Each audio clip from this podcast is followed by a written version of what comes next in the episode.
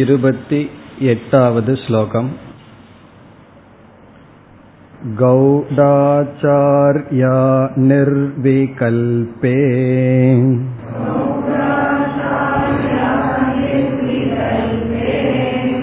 समादावन्ययोगिनाम्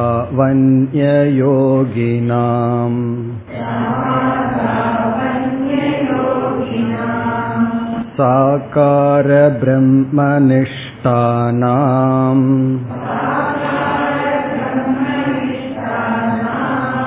अत्यन्तं भयमूचिरे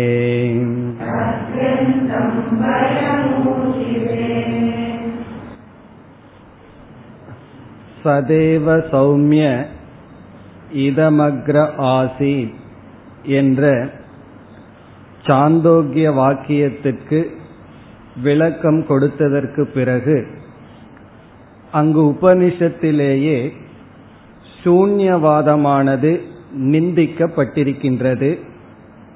சிலர் அசத்துதான் இருந்தது இவைகளுக்கு முன் என்று கூறுகிறார்கள். அது எப்படி நடைபெறும் என்று உபனிஷத் கேட்டது. ஆகவே இங்கு வித்யாரண்யர் அசத்காரியவாதம் அல்லது சூன்யவாதத்தை நிராகரணம் செய்கின்றார். அசத்துதான் இருந்தது.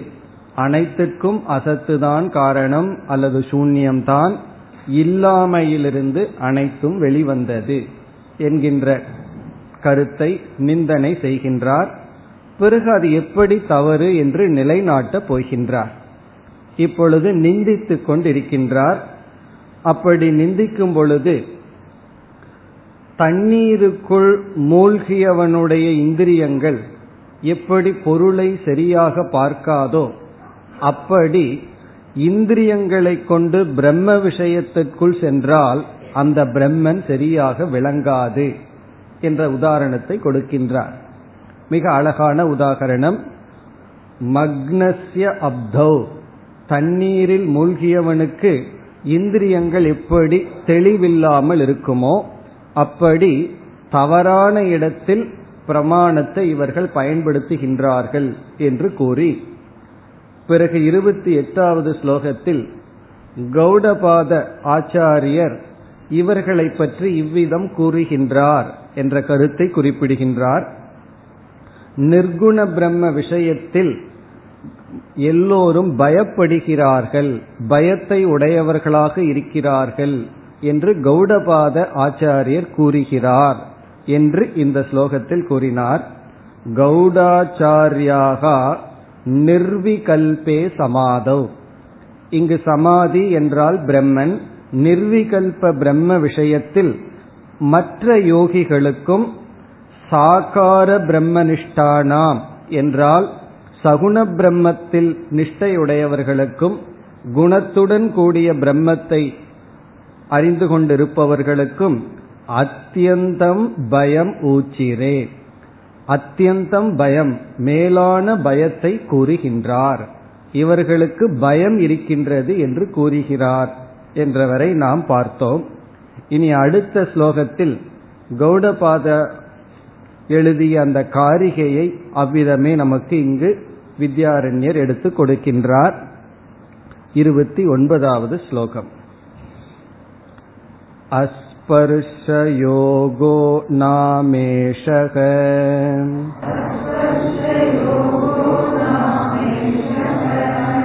दुर्दर्श सर्वयोगिभिः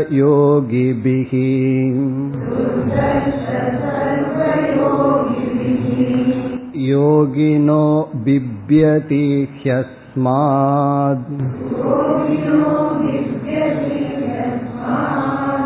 अभये भयदर्शिनः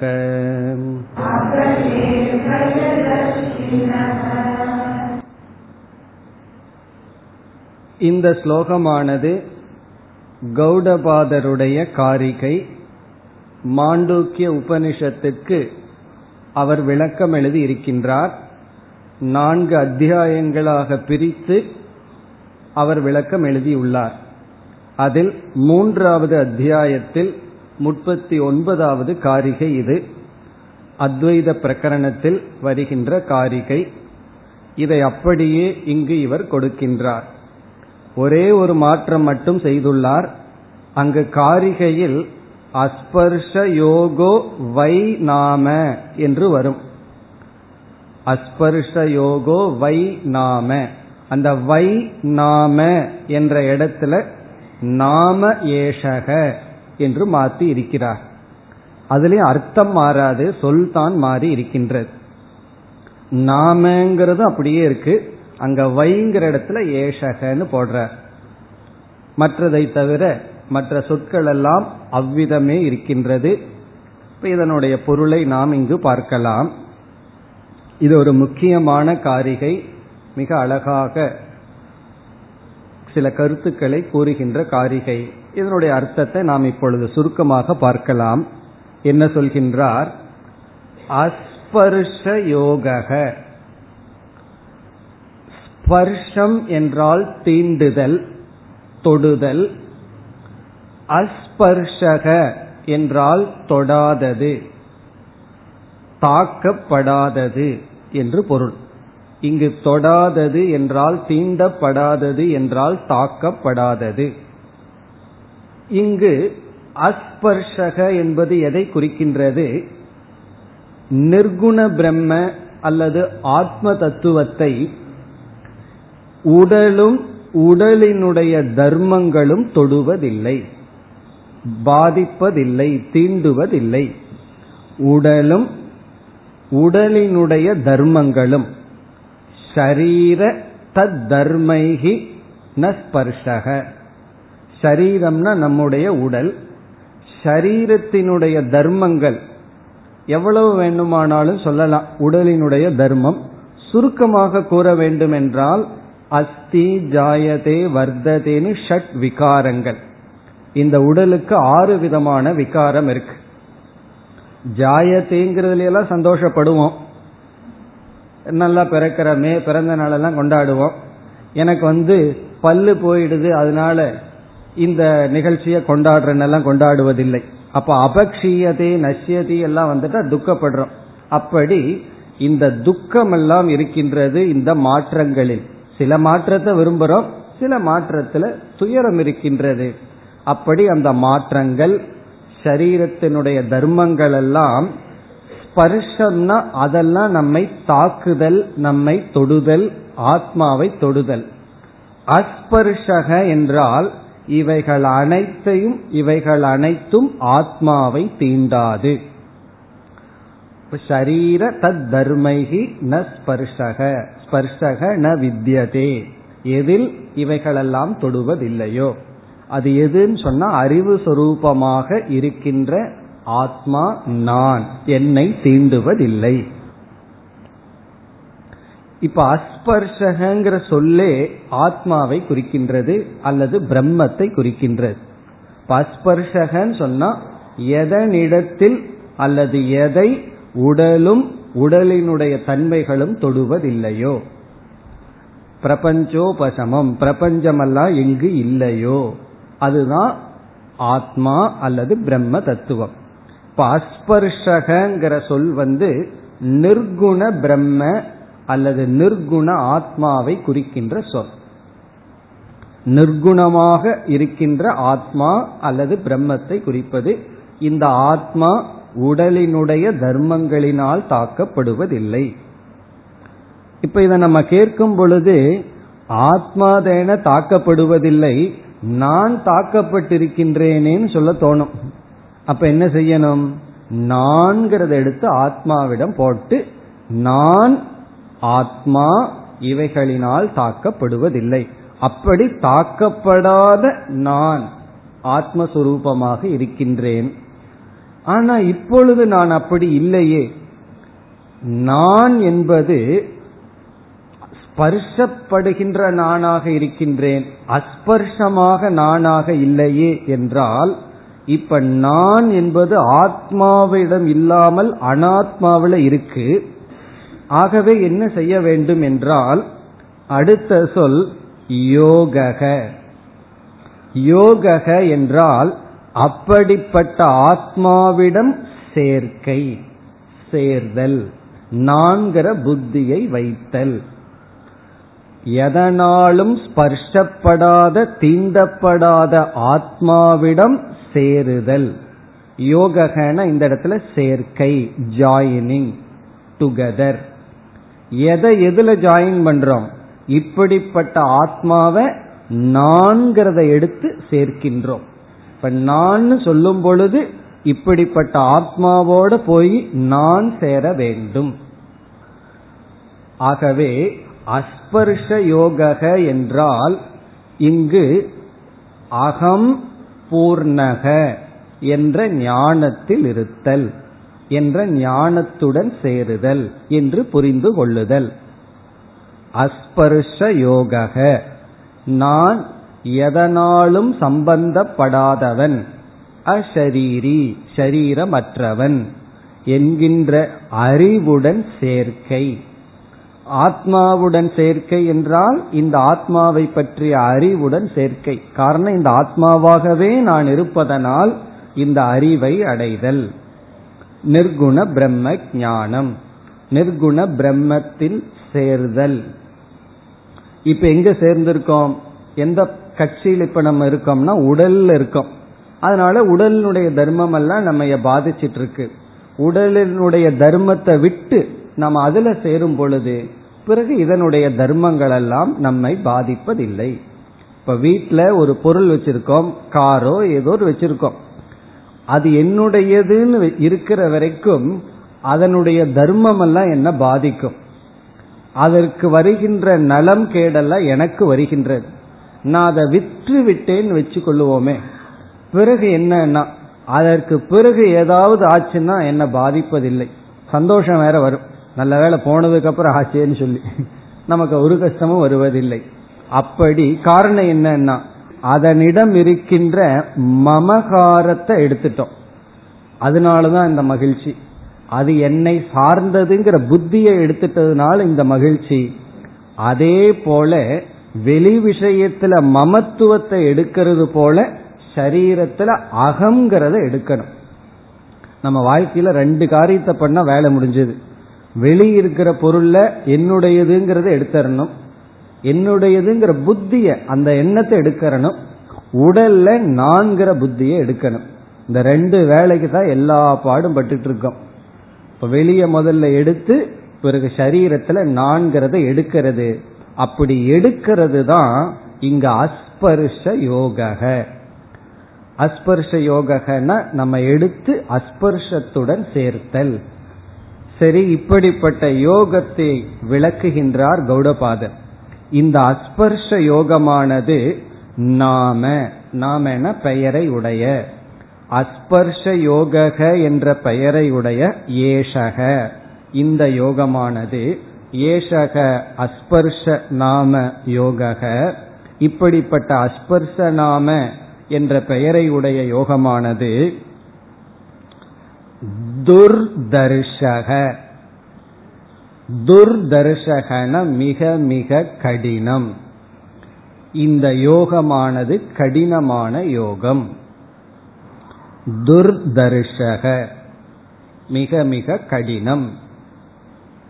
தாய்மானவர் பாடல் எல்லாம் நம்ம பார்க்கலாம். கடல்ல நடக்கிறது ஈஸியா? புலிவாய கட்டுறது சுலபமா? இப்படின்னு வந்து எதெல்லாம் கஷ்டமோ அதெல்லாம் ஒரு பெரிய லிஸ்ட் போடுறார்.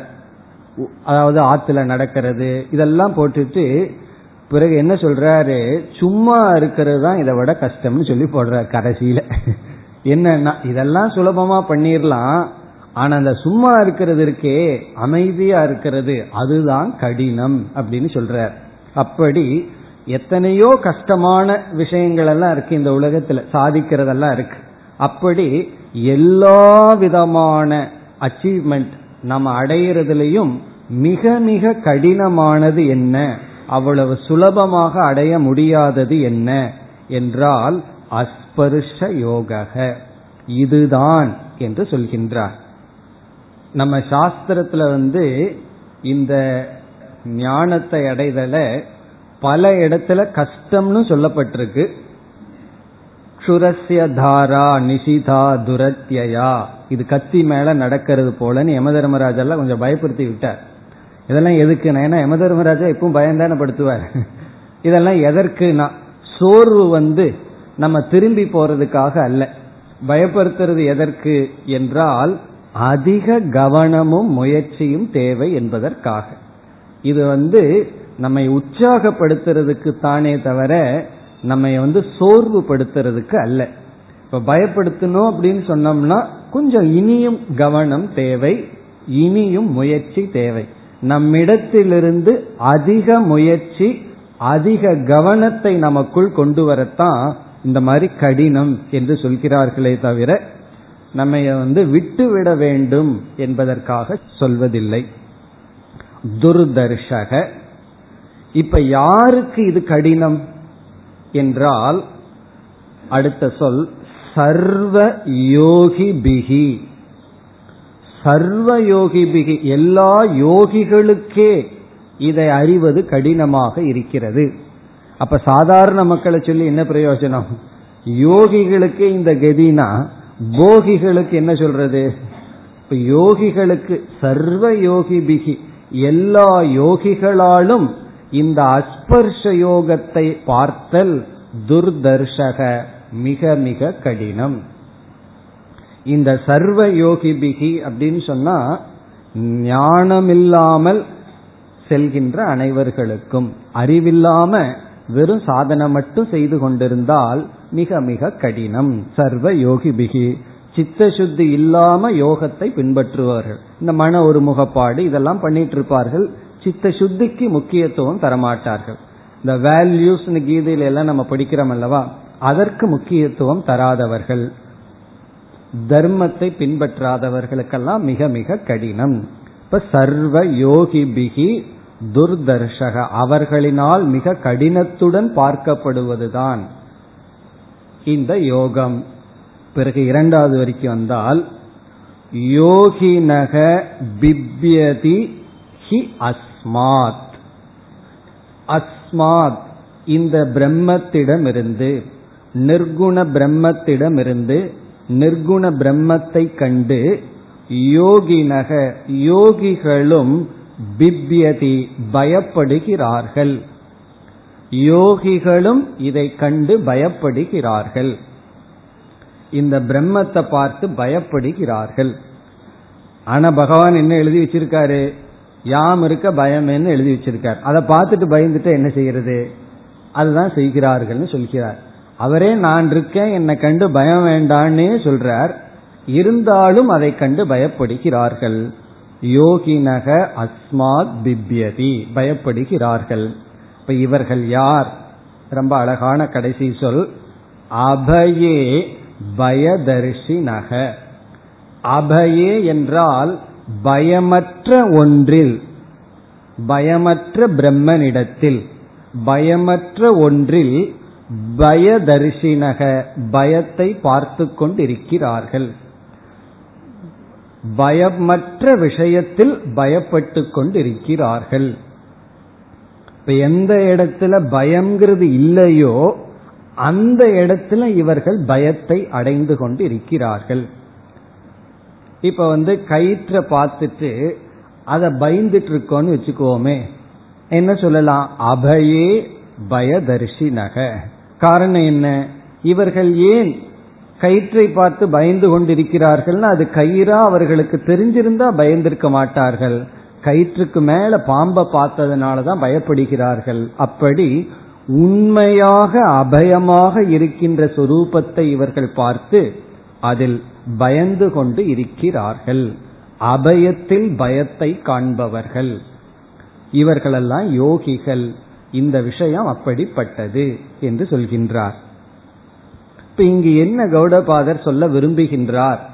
இவர் இவ்விதம் இந்த ஸ்லோகத்திலிருந்து நமக்கு சொல்ல வர கருத்து என்னவென்றால் ஈஸ்வரன் அல்லது பிரம்ம அபயஹேது ஈஸ்வரன் வந்து உண்மையிலேயே நமக்கு அபயத்திற்கான காரணமானவர். நம்ம இந்த உலகத்திலிருந்து எதையாவது கண்டு வேணா பயந்து கொள்ளலாம். அறியாமையை கண்டு பயக்கணும். அத்தியாசத்தை கண்டு பயக்கணும். ஆனா ஈஸ்வரன் வந்து அபயத்துக்கு காரணமாக இருப்பவர். இவர்கள் வந்து அந்த ஈஸ்வரனை கண்டே பயப்படுகிறார்கள். நம்ம ரிலீஜியன்ல ரொம்ப பார்க்கலாம். இதை செய்யக்கூடாதா அதை செய்யக்கூடாதா பகவான் ஏதாவது பண்ணிடுவாரான்னு சொல்லி இந்த ரிலீஜியஸ் ஃபியர் இருக்கே அது ரொம்ப கற்பூரம் காட்டும் போது திடீர்னு காத்து வந்திருக்கும் அணைஞ்சு போயிருக்கும். அதனால என்னன்னா அன்னைக்கு நாள் பூரா பயம் என்ன நடக்குமோ என்ன நடக்குமோன்னு சொல்லி. அப்படி எல்லா விஷயத்திலையும் போட்டோ கீழே உடையலாம். கரெக்டா அது வெள்ளிக்கிழமையா இருக்கும் ஏதாவது கண்ணாடி உடஞ்சிருக்கலாம். அவ்வளவுதான் அன்னைக்கு நாள் பூரா அவுட் என்ன ஆகுமோ என்ன ஆகுமோ அந்த பயத்திலேயே வேற நாளை கீழே போட்டு உடைப்போம். அப்ப என்ன சொல்லுவோம்னா இன்னைக்கு காலையில் இது நடந்தது அதனாலதான் இது நடந்ததுன்னா. அதுக்கு இதுக்கு சம்பந்தம் இல்லை. அப்படி எல்லாத்திலையும் ஒரு பயத்தை பார்த்து கொண்டே இருப்பது. அதுல எல்லாம் நம்ம பயப்பட வேண்டிய அவசியம் இல்லை. இப்படி எல்லாவற்றிலும் பயந்து கொண்டே இருப்பவர்கள். மனோதத்துவ எல்ல பயத்தை விதவிதமா பிரிப்பார்கள். அதாவது வெட்ட வெளியே கண்டு ஒரு பயமா க்ளோஸ்டு ரூமை பார்த்து ஒரு பயமா பிளட்டை பார்த்தா வர்றது ஒரு பயம். அதுக்கு பயம்ங்கிறதுக்கு அங்கு ஃபோபியாங்கிற வார்த்தையை பயன்படுத்துவார்கள். அப்படி எத்தனையோ ஃபோபியா இருக்கு. ஒவ்வொன்றை கண்டு பயந்துக்கிறது. சில பேர்த்துக்கு ஓபன் ஸ்பேஸை பார்த்தா பயம். சில பேர்த்துக்கு கூட்டத்தை பார்த்தா பயம். சில பேர்த்துக்கு யாருமே இல்லைன்னா பயம். இப்படி இருந்துட்டு இருக்குமா அதுல இனி ஒரு பயத்தையும் சொல்கிறார்கள். அது என்ன பயம் தெரியுமோ? போபியோ போபியான்னு சொல்லுவார்கள். பயத்தை கண்டு பயம். பயம் வந்துருமோன்னு பயம். நாங்க போனா பயந்துக்குவோன்னு இங்கேயே பயந்துட்டு இருக்கிறது அப்படி எல்லாத்திலையும் பயம். பெரிய பயம் என்னன்னா பயத்தை கண்டு பயம். இப்ப யாரு தைரியசாலி அப்படின்னு சொன்னா அவர் ரொம்ப அழகா சொல்றார் பயந்துக்கிறவன் வந்து தைரியசாலி சொல்லலாம். பயந்துக்கிறவனை வந்து தப்பா நம்ம சொல்றது இல்ல பயத்தை கண்டு பயக்காதவன் தான் தைரியசாலியா. இப்ப பயம் நம்ம கிட்ட இருந்தாலும் நம்ம தைரியசாலி தான். அந்த ஃபியரை ஃபேஸ் பண்ற தைரியம் இருக்கே அதுதான் தைரியம்னு சொல்ற அப்படி இவர்கள் எதை கண்டாலும் பயப்பட்டு கொண்டு இருப்பார்கள். ஆனா எதுல வந்து அபயம் இருக்கோ அதுல பயந்து கொண்டு இருக்கிறார்கள். இப்ப அபயம்ங்கிறது பிரம்மத்துக்கே ஒரு பெயர். அபயமான பிரம்மத்தை கண்டு இவர்கள் பயந்து கொண்டு இருக்கிறார்கள். இப்ப ஏன் அபயமான பிரம்மத்துல பயம் வருகிறதுன்னு சொன்னா அந்த பிரம்மத்தை நிர்குணம் அப்படின்னு சொல்றோம். ஏகம் என்றெல்லாம் சொல்றோம். ஏகம்னு சொன்னாவே பயம் வந்துடும் காரணம் என்ன? எப்பொழுதுமே துவைதத்துல இருந்து இருந்து இருமையில இருந்து இருந்து இந்த தனிமை ஏகம் அப்படின்னு சொன்னாவே பயம் வந்துடும் யாருமே இல்லையே யாருமே இல்லையே என்ற பயம் வந்து விடுகின்றது. அப்படி உண்மையிலேயே ஏக்கம் தனிமையில் இருக்கும்போது பயப்படக்கூட. காரணம் என்ன? தனிமையில் இருக்கும். நம்ம நாசப்படுத்துறதுக்கு இரண்டாவது பொருள்கள் இல்லை. இரண்டாவது யாராவது இருந்தா தான் நம்ம பயப்படணும். ஏன்னா அவர்கள் மனசு எந்த நேரத்தில் எப்படி மாறி நமக்கு கஷ்டத்தை கொடுப்பார்களோன்னு சொல்லி. ஆனால் நம்ம துவைதத்துல இருந்து இருந்து அத்வைதத்துக்கு போகும் பொழுது ஒரு பயம். அதை என்ன சொல்வார்கள்? அகங்கார நாச பயம். இந்த நான்கிறது இல்லாம போயிடணும் அந்த இண்டிவிஜுவாலிட்டி லாஸ்ட் ஆயிருமோ? நம்ம அந்த தனி நம்மளா ஒரு இண்டிவிஜுவாலிட்டியை சேர்த்து வச்சிருக்கோம். தனித்தன்மையை வச்சிருக்கோம். அந்த தனித்தன்மைக்கு அழிவு வந்து விடுமோ? நானே அழிந்து விடுவேனோ? என்கின்ற பயம். இப்ப யாராவது இடம் உனக்கு மோட்சத்தை கொடுக்கட்டுமான்னு கேட்ட என்ன சொல்வார்கள் தெரியுமோ? ஐயோ இப்ப வேண்டான்னு சொல்லிடுவார்.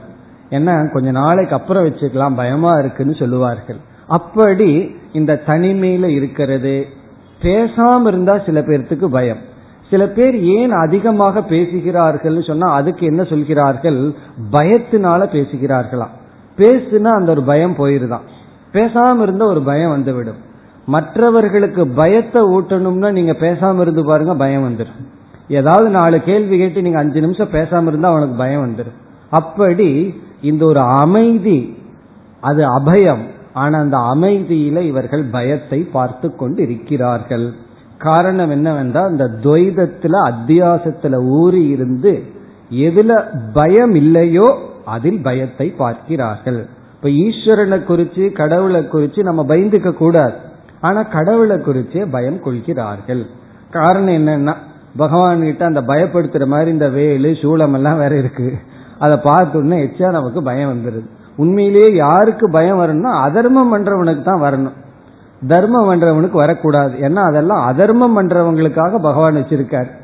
ஆனா என்ன ஆகும்னா இப்ப இங்க கௌடபாதர் அபயத்துல பயத்தை பார்த்து கொண்டிருப்பவர்கள்னு சொன்னார். இதுல இனி ஒன்னு இருக்கு. பயத்துல எதை பார்க்கணும்? பயத்தை பார்க்கணும். ஆனா இப்ப என்ன பண்ணிட்டு இருக்கோம்? பயத்துல அபயத்தை பார்த்துட்டு இருக்கோம். இப்ப மாறி இருக்கு. அபயத்துல பயத்து பயந்து கொண்டிருக்கிறார்கள்னு சொல்றார். இனி ஒன்னி நம்ம இங்க சேர்த்திக்கணும் பயத்துல அபயத்தை பார்த்து கொண்டிருக்கிறார்கள். இப்ப அதர்மம் செய்யறதுக்கு பயப்படணும். பொய் சொல்றதுக்கு பயப்படணும். ஆனா அதுல வந்து இதுல என்ன எதை பார்க்கிறார்கள்? அதுலதான் தைரியத்தை பார்க்கிறார்கள். பொய் சொல்றதுல ஒரு தைரியம். பிறகு அதர்மமா இருக்கிறதுல ஒரு தைரியமாக இருக்கிறார்கள். உண்மையிலேயே நம்ம என்ன செய்யணும்னா எது பயமோ அதுல பயத்தை பார்க்கணும். எது அபயமோ அதுல அபயத்தை பார்க்கணும். இப்ப முழுமையா மாறி இருக்கு. பயத்துல அபயத்தை பார்த்துட்டு இருக்கோம் எதுல பயப்படணுமோ அதுல தைரியமா இருப்போம்.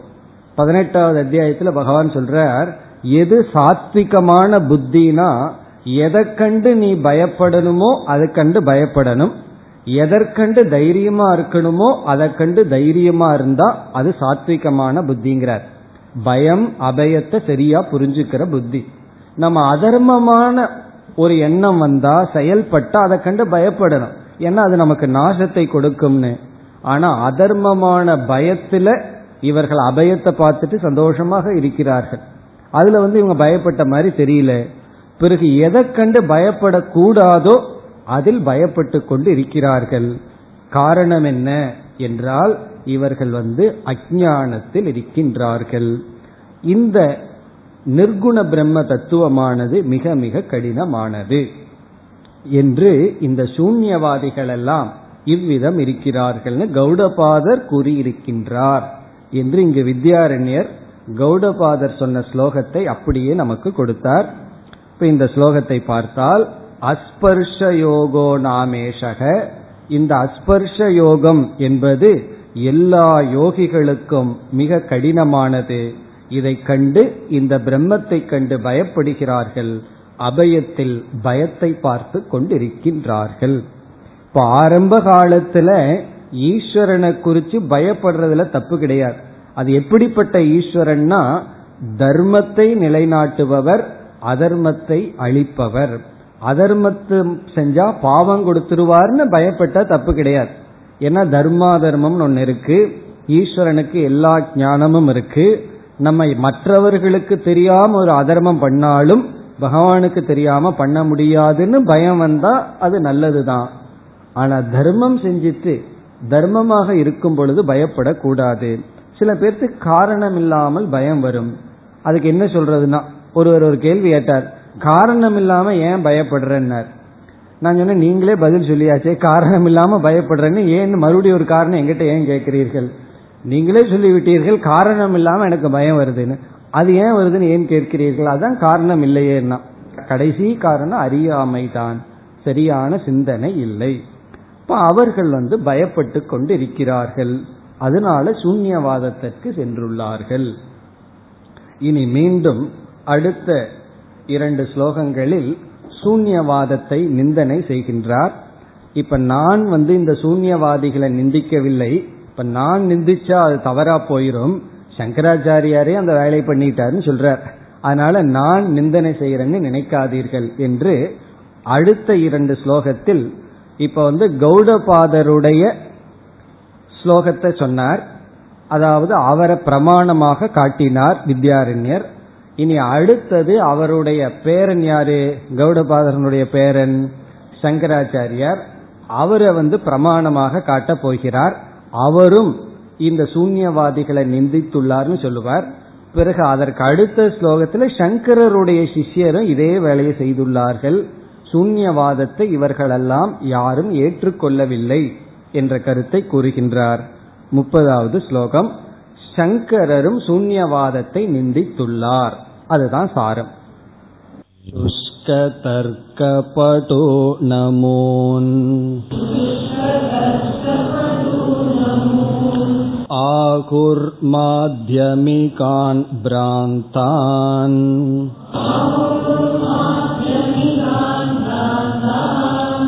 अचिन्त्येऽस्मिन् सदात्मनि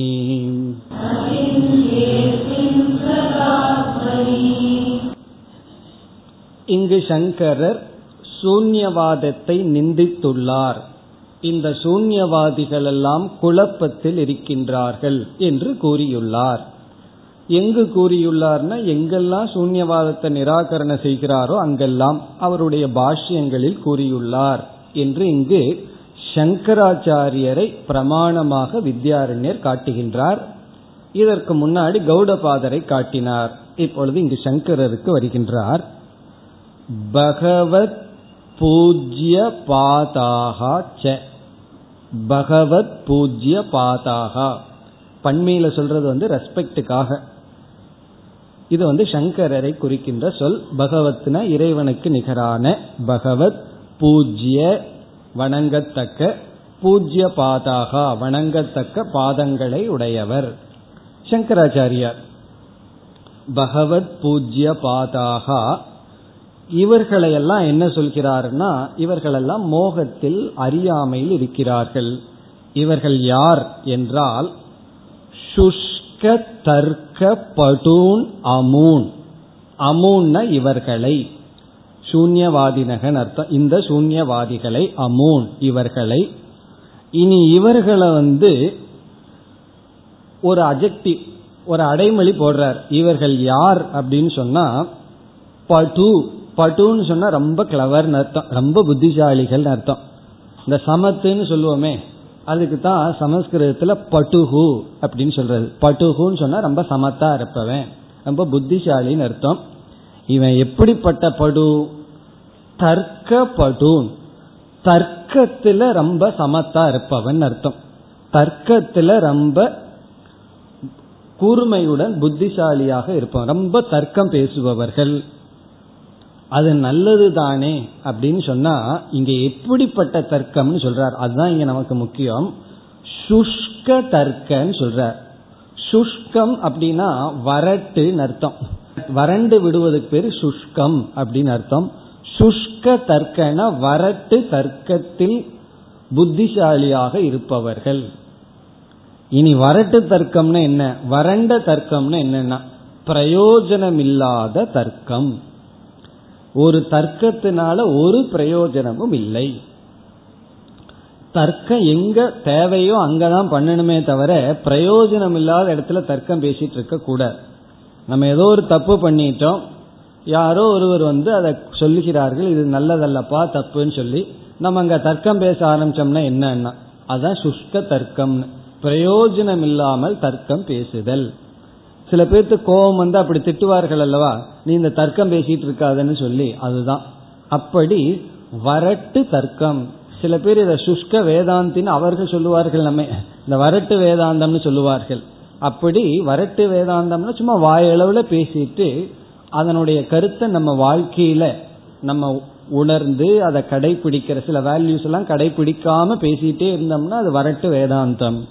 அதே போல சுஷ்க தர்க்கம்னா பிரயோஜனம் இல்லாமல் தர்க்கத்தை பயன்படுத்தி கொண்டிருக்கின்ற படு. இங்க படுங்கிறது வந்து அவரை நிந்தனை செய்து புகழ்வது போல நிந்திப்பது. தமிழ்ல வஞ்ச புகழ்ச்சின்னு சொல்லுவார்கள் அல்லவா? அதுதான் வஞ்ச புகழ்ச்சின்னு சொன்னா அவர்களை புகழ்றது போல இகழ்வது. சுஷ்க தர்க்க படூன் அமூன் ஆகுகு மாத்தியமிகான் பிராந்தான். ஆகுகுனா சங்கரர் கூறுகின்றார். சங்கராச்சாரியர் இவர்களை இப்படி கூறுகின்றார். யார் இவர்கள்? மாத்தியமிகான் மாத்தியமிகான்னா சூன்யவாதிகள். மாத்தியமிகான சூன்யவாதிகள் என்று பொருள். புத்த மதத்தில் ஒரு பிரிவை சார்ந்தவர்கள் மாத்தியமிக மாத்தியமிகான்னு சொன்னா சூன்யவாதிகள். ஏன்னா புத்த மதத்துல பல பிரிவுகள் இருக்கின்றது. அதுல நான்கு பிரிவை நம்ம குறிப்பா பேசுவோம். அதுல வந்து க்ஷணிக விஞ்ஞானவாதம் இருக்கு. க்ஷணிக ஆத்மாதான் சத்தியம்னு சொல்ற ஆட்கள் இருக்கிறார்கள். சில பேர் இந்த பாக்கிய உலகம் சத்தியம்னு சொல்ற ஆட்களும் இருக்கிறார்கள். இந்த மாத்தியமிக்ககன் சொல்பவர்கள் சூன்யவாதிகள். ஒன்றுமே இல்லை என்று சொல்பவர்கள். அப்ப மாத்தியமிகான் இப்ப இவர்கள் யார்? மீண்டும் இவர்களுக்கு இனி ஒரு அடைமொழி பிராந்தான். பிராந்தான் என்றால் குழம்பியவர்கள் குழப்பத்தை அடைந்தவர்கள். அதாவது உண்மையை அறிஞ்சுக்கணுங்கிற விஷயத்துல குழம்பி விட்டவர்கள். பிராந்தான். இனி அடுத்த கேள்வி எதுல குழம்பி விட்டார்கள்? எதுல குழப்பத்தை அடைந்தார்கள்? அச்சிந்தியே அஸ்மின் சதாத்மணி அஸ்மின் இந்த அச்சிந்தியே அச்சிந்தியம்ங்கிறது இங்க ரொம்ப அழகா சொல்றார். தர்க்கத்திற்கு அப்பாற்பட்டதுன்னு அர்த்தம். சிந்தியம்னா மனசுல சிந்திக்க கூடியது அச்சிந்தியம்னா சிந்தனைக்கு எட்டாதது. இங்கு சிந்தனைக்கு எட்டாதது இஸ் ஈக்வல் டு தர்க்க அகம்யம். தர்க்கத்தினால் அடையப்படாதது. தர்க்கத்தினால் அடையப்பட முடியாத இந்த விஷயத்தில் அது எப்படி அது எதுனா? சதாத்மணி சத் சுரூபமான ஆத்ம விஷயத்தில். சத்னா என்றும் இருக்கின்ற ஆத்மனினா தன்னிடத்தில் ஆத்ம விஷயத்தில். இந்த பிராந்தான்னா எதுல குழம்பி இருக்கிறார்கள்னா ஆத்ம விஷயத்தில் குழம்பி இருக்கிறார்கள். எது உண்மை என்கின்ற விஷயத்தில் குழம்பி இருக்கிறார்கள். சத்ஸ்வரூபமான ஆத்ம விஷயத்தில் குழம்பி இருக்கிறார்கள். அந்த ஆத்மா எப்படிப்பட்டதுன்னா அச்சிந்தியம். தர்க்கத்துக்கு அப்பாற்பட்டது. அனுமான பிரமாணத்தினால் அடைய முடியாதது. அனுமான பிரமாணத்திற்கு அப்பாற்பட்ட இந்த விஷயத்தில் இவர்கள் குழம்பி இருக்கின்றார்கள் என்று சங்கரர் ஆங்காங்கு பாஷ்யத்தில் கூறி இருக்கின்றார் அவருடைய விளக்கத்தில் கூறி இருக்கின்றார் இப்ப இந்த ஸ்லோகத்துல சங்கராச்சாரியரும் கௌடபாதரை போல சூன்யவாதிகள் குழம்பி இருப்பதாகவும் அவர்கள் தர்க்கம் வெறும் வரட்டு தர்க்கமாக இருந்து கொண்டு ஆத்ம விஷயத்தில் குழம்பி இருக்கிறார்கள் என்றும் கூறி இருக்கின்றார் இனி அடுத்த ஸ்லோகத்தில் சுரேஸ்வராச்சாரியாரும் இவ்விதம் கூறி இருக்கின்றார் என்று சங்கரருடைய சிஷ்யர் எழுதிய ஒரு ஸ்லோகத்தை இங்கு குறிப்பிடுகின்றார். முப்பத்தி ஓராவது ஸ்லோகம் அநாதிருத்திய ஸ்ருதிம் மௌர்க்கியாத் इमे बौद्धास्तमस्विनः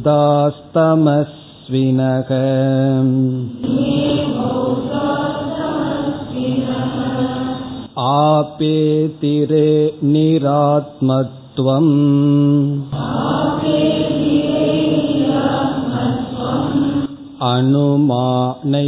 अनुमानैकचक्षुषः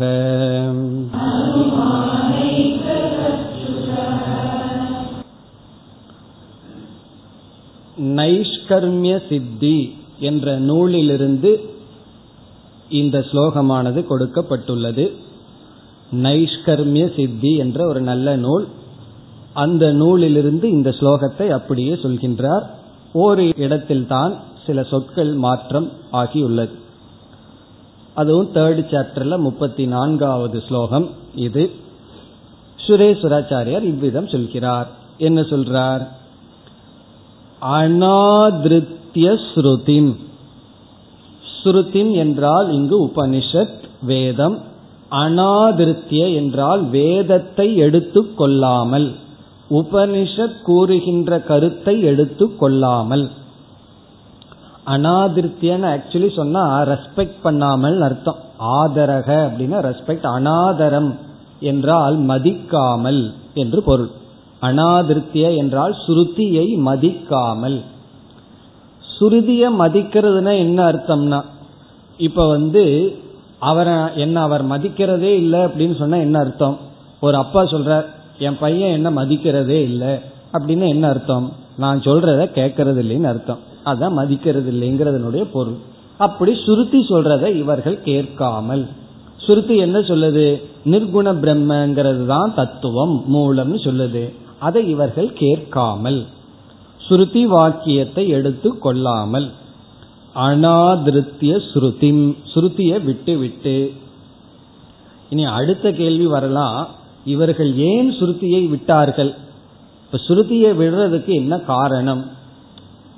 கொஞ்சம் ரொம்ப கடினமான வார்த்தையே போடுறார்.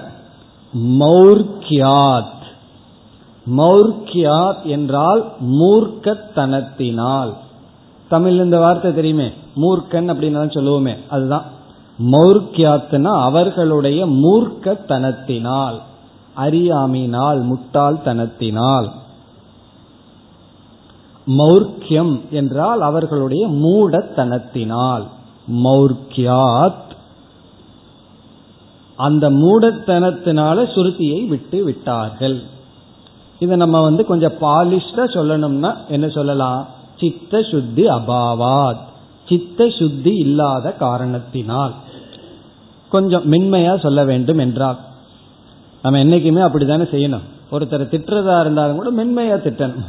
கடினமா திட்டாம மென்மையா மென்மையான குரலில் மென்மையான வார்த்தையில பண்ணணும். சித்த சுத்தி இல்லைன்னு சொன்னாலும் மௌர்க்கியம்னு சொன்னாலும் ஒரே பொருள் தான் ஒருவரை வந்து பசு மாதிரி இருக்கீங்கன்னு சொன்னாலும் மாடு மாதிரி இருக்கீங்கன்னு சொன்னாலும் ஒரே பொருள் தான் பசுன்னு சொன்னாலும் மாடுன்னு சொன்னாலும் ஒண்ணுதான்.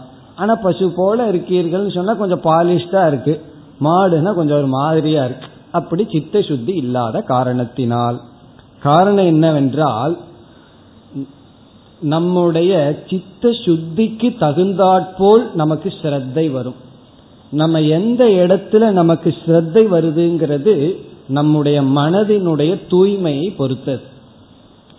சத்வானு ரூபோ ஸ்ரத்தா பவதி பாரதன் சொன்னார். நம்முடைய மனநிலைக்கு தகுந்த மாதிரி ஸ்ரத்த வரும்.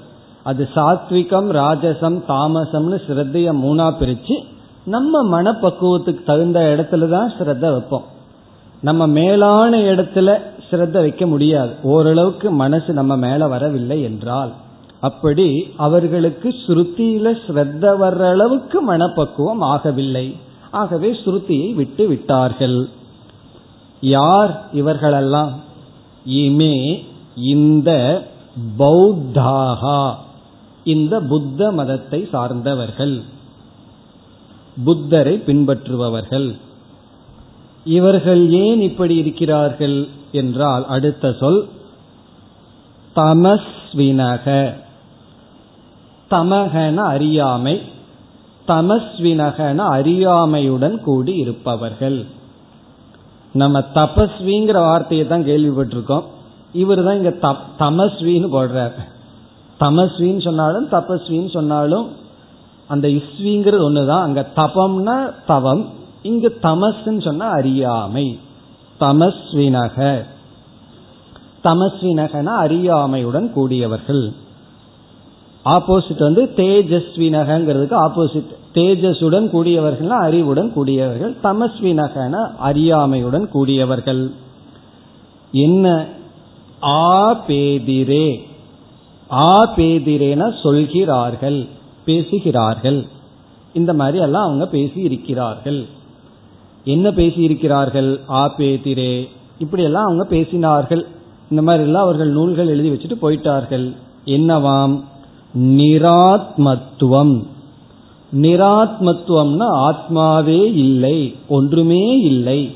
நிராத்மா ஆத்மானா இங்க வஸ்து சப்ஸ்டன்ஸ் ஒன்றுமே இல்லை சூன்யந்தான் என்று பேசுகிறார்கள். நிராத்மத்துவம் ஆபேதிரே ஒண்ணுமே இல்லை என்று பேசுகிறார்கள்.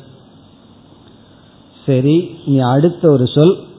இவர்கள் யார்? மீண்டும் இந்த பௌத்தர்களை தமஸ்விகளை வர்ணிக்கின்றார் ஒரு சொல்லல அனுமான ஏக சக்ஷுஷக. இவர்கள் வந்து இவர்களுக்கு ஒரே ஒரு கண்ணு தான் இருக்குன்னு சொல்றார். ஏக சக்ஷுஷகன்னு சொன்னா இவர்களுக்கு ஒரு கண்ணு தான். தமிழ் ஒன்று சொல்லுவார்கள் தெரியுமோ? ஒத்த கண்ணுன்னு சொல்லுவார்கள். அப்படி இவர்களுக்கு வந்து ஒத்த கண்ணு தானா. அந்த கண் என்ன? என்றால் அனுமானம். அனுமானம் என்கின்ற ஒரே ஒரு கண்ணை உடையவர்கள். அனுமான ஏக சக்ஷுஷக. அனுமானம்ங்கிற ஒரே ஒரு கண்ணுடன் கூடியவர்கள். ஒரு கண்ணில் ஒன்றை பார்த்தோம்னா அது ஒழுங்காக தெரியாது நமக்கு பேலன்ஸ் ஆகாது. கரெக்டாக நம்ம பிடிக்க முடியாது. அப்படி இவர்கள் அனுமானம்ங்கிறது இவர்களுக்கு ஒரு கண்ணு தான் இருக்கின்றது. இந்த பௌத்த மதத்திலேயே ஒரு வாதி இருக்கிறார்கள். அவங்க பிரத்யக்ஷ பிரமாணத்தையும் கூட ஏற்றுக்கொள்ள மாட்டார்கள். அனுமான பிரமாணத்தை தான் ஏற்றுக்கொள்வார்கள். இப்ப வந்து நான் உங்களை பார்க்கின்றேன். அது பிரத்யக்ஷ பிரமாணம் அல்லவா? அது அனுமான பிரமாணமா? உங்களை நான் பார்க்காமல் இருந்திருந்தால் எனக்கு உங்களுடைய அனுபவம் வந்திருக்காது. இல்லை இந்த மாதிரி சப்தம் வந்திருக்காது. அதனால நீங்க இருக்கீங்கன்னு நான் அனுமானம் பண்றேன். அப்படி எல்லா அனுமானம் தான் பிரத்யமே கிடையாது. அப்படி அனுமான ஏக சக்ஷுஷக. கண்ணுக்கு முன்னாடி இருக்கு அதை விட்டுட்டு சுத்தி விளைச்சு. நம்ம சாதாரணமா சொல்லுவோம் அல்லவா? நேரா சாப்பிடலாம் தலையை சுத்தியும் சாப்பிடுற ஆளுகன்னு அர்த்தம். அப்படியே சுத்தி வளைச்சு எதுக்கு வாயில போடுறேன்னா? அப்படி செய்பவர்கள் இவர்கள். அனுமான ஏக சக்ஷுஷக. இதுல வந்து கொஞ்சம் ககனமான ஆழ்ந்த கருத்து இருக்கு. இப்போ நம்ம எப்படிப்பட்ட தத்துவத்தை அடைகின்றோம் எதன் அடிப்படையில்? தத்துவம்ங்கிறது பிலாசபி நாம் எப்படிப்பட்ட நிர்ணயத்துக்கு வர்றோம் அப்படிங்கிறது நாம எப்படிப்பட்ட பிரமாணத்தை பயன்படுத்துறோமோ அதன் அடிப்படையில தான் வருவோம். இந்த பிரமாணத்துக்கும் தத்துவ நிச்சயத்துக்கும் ரொம்ப கனெக்ஷன் இருக்கு. இதுதான் பிரமாணம்னு நான் முடிவு பண்ணேன்னா என்னுடைய தத்துவம் இப்படித்தான் இருக்கும்.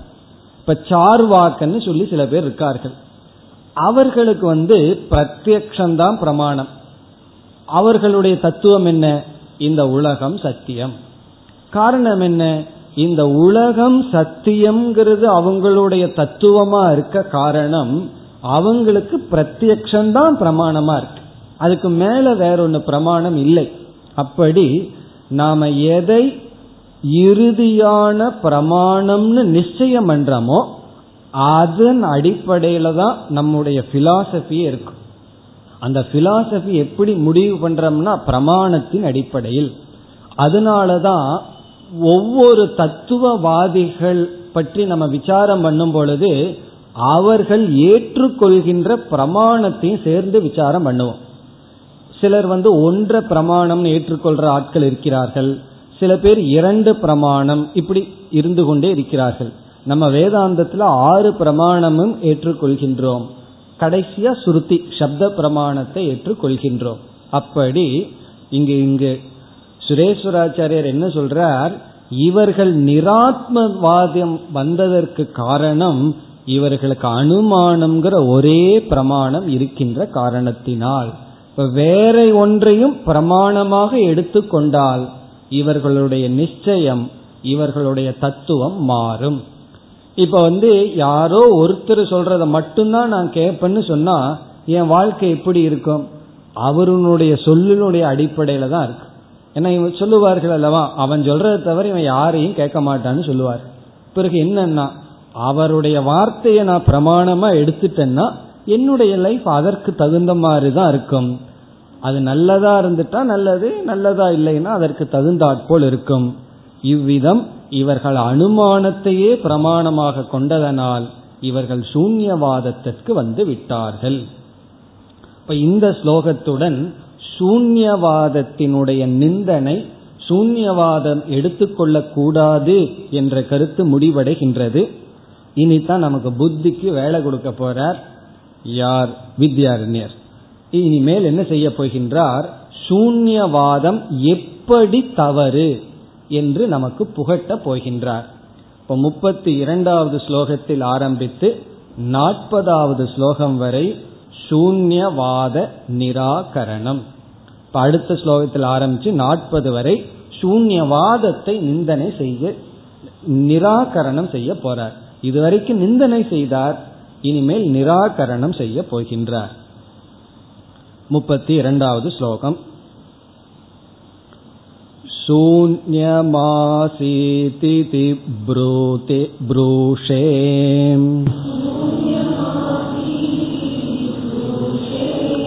सद्योगं वा सदात्मताम्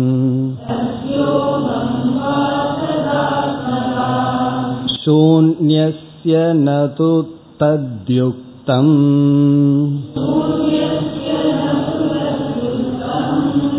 उभयं व्याहदत्वतः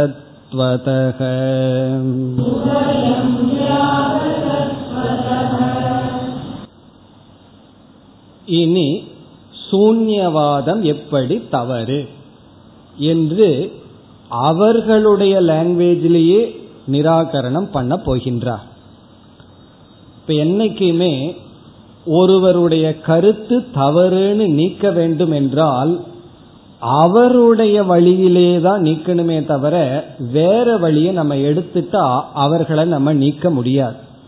இப்போ உதாரணமா நம்ம எல்லாம் வேதாந்தத்தை பிரமாணம்னு சொல்லி கொண்டு இருக்கிறோம் அவர்கள் வேதாந்தத்தை பிரமாணம் இல்லைன்னு சொல்கிறார். இப்ப நம்ம வந்து சூன்யவாதம் தப்பு உபனிஷத்துல ஏற்றுக்கொள்ளப்படவில்லை என்று சொன்னா இது யாருக்கு பதில்? வேதாந்தத்தை ஏற்றுக்கொள்பவர்களுக்கு தான் இது சமாதானம். உபனிஷத்தை ஏற்றுக்கொள்பவர்களுக்கு இது சரியான பதில். உபனிஷத்தை ஏற்றுக்கொள்ளாதவர்களுக்கு இது பதிலே அல்ல.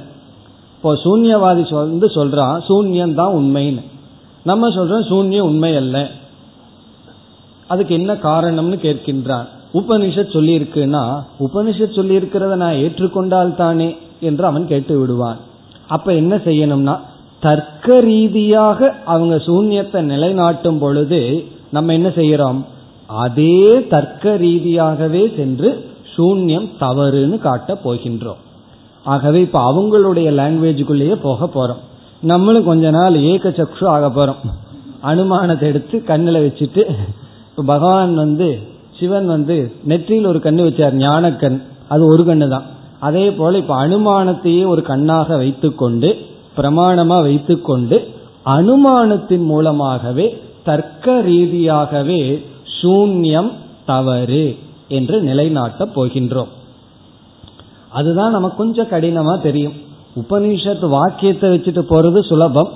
ஆனா தர்க்க ரீதியா போகும்போது அவர்களுடைய தவறுகளை எல்லாம் மனசுல வச்சு தர்க்கத்தை எல்லாம் கொஞ்சம் புரிஞ்சு போக வேண்டும். சுலபமாகத்தான் இங்கு அவர்களை நாம் நீக்குகின்றோம். ரொம்ப பெரிய தர்க்கமெல்லாம் இங்கு வரப்போவதில்லை. இப்ப எப்படி சூன்யம் தவறு என்று சொல்ல போகிறார் என்றால் இப்ப வந்து அவர்களை பார்த்து நம்ம கேள்வி கேட்கின்றோம். இது வந்து கேள்வி பதில் தான் டயலாக் தான். அவர்களை பார்த்து நம்ம கேட்கிறோம். நீ என்ன சொல்கின்றாய்? சூன்யம் ஆசீத். இப்ப இந்த ரெண்டு வார்த்தை எடுத்துக்கிறோம். சூன்யம் ஆசீத். சூன்யம்ங்கிறதுக்கு டிரான்ஸ்லேஷன் சூன்யம் தான் சூன்யம் ஆசீத் என்றால் இருந்தது. ஆசீத்ங்கிறதுக்கு டிரான்ஸ்லேஷன் இருந்தது. சூன்யம்தான் இருந்தது. இவைகளெல்லாம் இவைகளுக்கு முன் இவைகளெல்லாம் தோன்றுவதற்கு முன் சூன்யம்தான் இருந்தது. சதேவ ஆசித். சதேவ சௌமிய இதமக்ர ஆசித்துன்னு சொன்னதை இவர்கள் அசத்துன்னு சொல்லி விடுகிறார்கள் அசத்து தான் இருந்தது. இப்படி நீ சொல்கின்றாய். நம்ம அவனை பார்த்து சொல்றோம். இப்படி சொல்றையான்னு சொன்னா அவன் என்ன சொல்றான்? ஆமாம் சொல்கின்றேன்னு தலையாட்டுகின்றான். சூன்யம் இருந்தது. இப்ப நம்ம ஒரு கேள்வி கேட்கிறோம். இந்த ரெண்டு வார்த்தை இருக்கல்லவா? சூன்யம் இருந்தது. இப்போ இந்த இருந்தது அப்படிங்கிற ஒரு தத்துவத்துடன் சூன்யம் வந்து சம்பந்தப்பட்டிருக்கிறதான்னு கேட்கிறோம் அதாவது இருந்தது என்பதுடன் சூன்யம் சொரூபமா இருக்கா சம்பந்தத்துடன் இருக்கிறதா? இதுதான் நம்முடைய கேள்வி. ஆசை இருத்தல் என்பதுடன் சூன்யம் சொரூபமாக இருக்கிறதா? சூன்யம் சொரூபமா சம்பந்தமா? இது இப்படி கேட்டா ஒன்றும் புரியாத மாதிரி இருக்கு. விளக்கம் பார்த்தா புரிஞ்சிடும் இருத்தலுடன் சூன்யம் சொரூபமா இருக்கா? சம்பந்தப்பட்டிருக்கிறதா? இப்படி ஒரு கேள்வி கேட்டு இந்த ரெண்டும் முடியாதுன்னு சொல்ல போறோம். இப்ப இதை புரிஞ்சுக்கிறதுக்கு ஒரு முதல்ல ஒரு உதாரணம் பார்த்துருவோம். பிறகு நம்ம உள்ள போவோம். உதாரணம் என்னன்னு சொன்னா ஜலம் தகதி. ஜலம் தகதின்னு ஒரு ரெண்டு வார்த்தை சொல்கின்றேன். ஜலம்னா என்ன? நீர் தண்ணீர். தகதி என்றால் சுடுகின்றது. நீர் சூடாக இருக்கின்றது. இப்படி ஒரு வாக்கியத்தை சொல்லி ஒரு கேள்வி நான் கேட்கின்றேன். இப்ப இந்த சூடு என்பது நீருடன் சம்பந்தப்பட்டிருக்கிறதா? இந்த சுடுகின்றது என்பது தண்ணீருடன் சம்பந்தப்பட்டிருக்கிறதா? தண்ணீரினுடைய சொரூபமா? நீர் சுடுகிறது என்ற வாக்கியத்துல சுடுதல் என்பது நீரோடு சம்பந்தமா நீரினுடைய சொரூபமா? என்ன பதில் சொல்வீர்கள்? நீரோடு சம்பந்தப்பட்டிருக்கிறது. அது சரி. நீருடன் சம்பந்தப்பட்டிருக்கிறது. இனி அடுத்த வாக்கியம். அக்னிகி தகதி. அக்னிகின என்ன? நெருப்பானது சுடுகின்றது. அக்னிகி தகதி. இப்ப இதே கேள்வியை கேட்கிறேன். சுடுதல் என்பது நெருப்புடன் சொரூபமாக இருக்கிறதா? சம்பந்தப்பட்டிருக்கிறதா? என்ன சொல்வீர்கள்? சொரூபமாக இருக்கிறது. இப்போ சுடுதல் என்பது நெருப்பினுடைய சொரூபம் நீரோடு சம்பந்தப்பட்டிருக்கிறது. இப்படித்தான் இருத்தல் இருந்ததுன்னு சொல்றையே சூன்யம் இருந்ததுன்னு சொல்றையே அந்த இருத்தல் சூன்யத்தின் சொரூபமா சூன்யத்தோடு சம்பந்தப்பட்டுள்ளதா? இதுதான் நம்முடைய கேள்வி. அந்த இருத்தல் சூன்யத்தோடு சம்பந்தப்பட்டிருக்கிறதா? எப்படி சூடானது தண்ணீர்ல சம்பந்தப்பட்டது போல அல்லது சூடானது நெருப்பின் சொரூபமா இருக்கிறது போல இருத்தல் சூன்யத்தோடு சம்பந்தமா சூன்ய சொரூபமா? கேள்வியை கேட்டு இந்த ரெண்டும் பொருந்தி வராது அப்படின்னு நிலைநாட்ட போகின்றோம். அடுத்த வகுப்பில் தொடரலாம்.